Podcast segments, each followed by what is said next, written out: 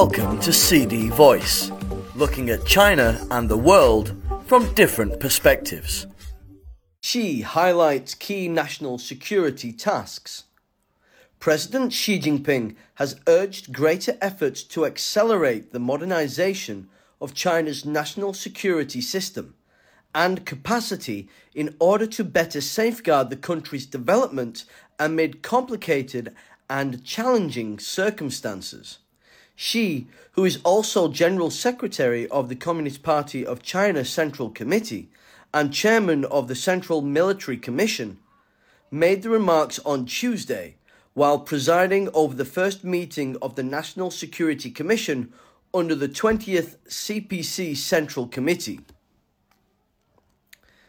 Xi, who is head of the Commission, called for correctly grasping major national security issues and urged efforts to safeguard China's new pattern of development with a new security architecture and break new ground on national security work.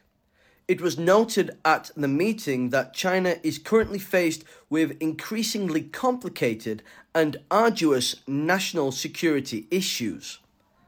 It is necessary to be fully aware of China's advantages and favorable conditions. Be prepared to deal with worst case and extreme scenarios, and be ready to withstand challenging and dangerous scenarios, said a statement released after the meeting.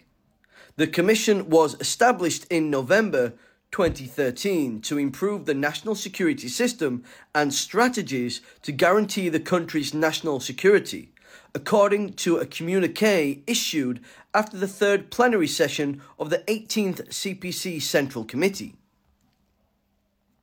Participants in Tuesday's meeting said that the Commission has been committed to carrying forward the fighting spirit and developing a holistic approach to national security has resolutely safeguarded national sovereignty, security, and development interests, and has strengthened national security on all fronts.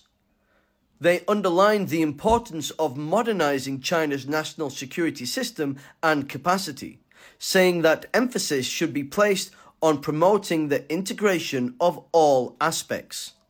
It was pointed out that efforts should be made to create a favorable external security environment for the country and to promote the deep integration of development and security.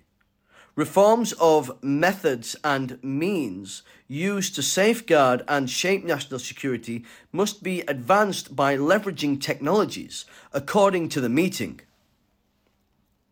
The meeting's participants also said China should better respond to national security risks through real time monitoring and early warning systems, improve security governance on internet data and artificial intelligence, and intensify national security education.